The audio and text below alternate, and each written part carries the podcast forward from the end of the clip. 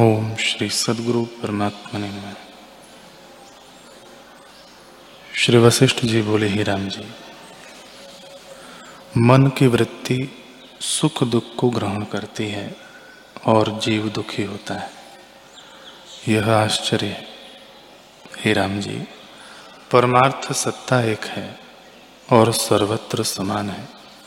इससे भिन्न सत्ता नहीं, जैसे पत्थर घन जड़ होता है और उसमें और कुछ नहीं उपजता। वैसे ही सत्ता मात्र से भिन्न दूसरी सत्ता किसी पदार्थ की नहीं है। जैसे पत्थर घन रूप है, वैसे ही परमात्मा घन रूप है। जड़ और चेतन भिन्न नहीं है।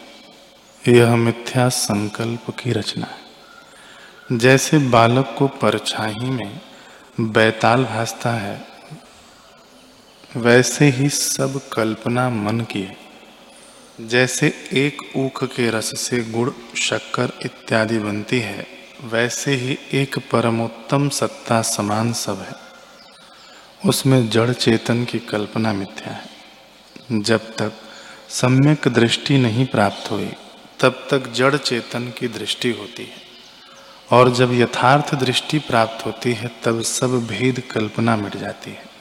जैसे सीपी में जो चांदी भासती है सो न सत्य होती है, न सत्य होती है। वैसे ही आत्मा में जड़ चेतन सत्य असत्य की विलक्षण कल्पना है। हे राम जी, जो सत्य है, वह असत्य नहीं होता। और जो असत्य है, वह सत्य नहीं होता।